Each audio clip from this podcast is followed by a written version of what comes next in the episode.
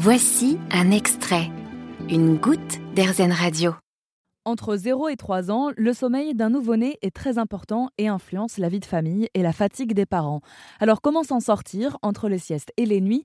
Explication avec Marianne Bertrel, spécialiste du sommeil du jeune enfant à Tours. Ce qu'il faut surveiller, en fait, c'est si son enfant ne développe pas une habitude à lutter trop contre le sommeil. Euh, si, si votre enfant a un rythme aléatoire, mais que il a suffisamment de sommeil, j'ai envie de dire c'est pas très grave. S'il fait des longues siestes, évidemment, il peut allonger les temps d'éveil.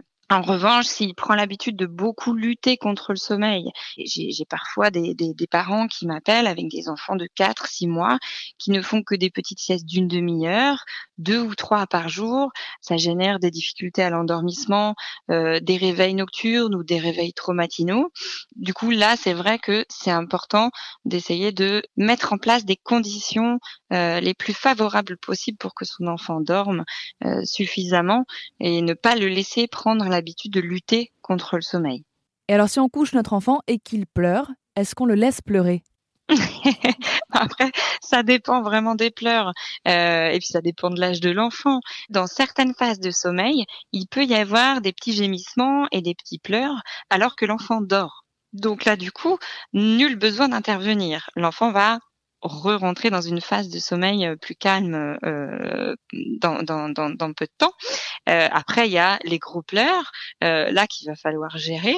Et c'est ça aussi que je vais, pouvoir transmettre dans ces c'est dans ces fiches, c'est décoder les pleurs, essayer de voir quand intervenir et comment intervenir. Voilà des fiches euh, conçues pour les parents pour comprendre et améliorer le sommeil de bébé qui sont euh, disponibles sur la plateforme de cagnotte participative Ulule. Merci beaucoup Marianne Bertrel. Je rappelle que vous êtes spécialiste du sommeil chez le bébé de 0 à 3 ans. Merci à vous. Vous avez aimé ce podcast Erzen Vous allez adorer Erzen Radio en direct.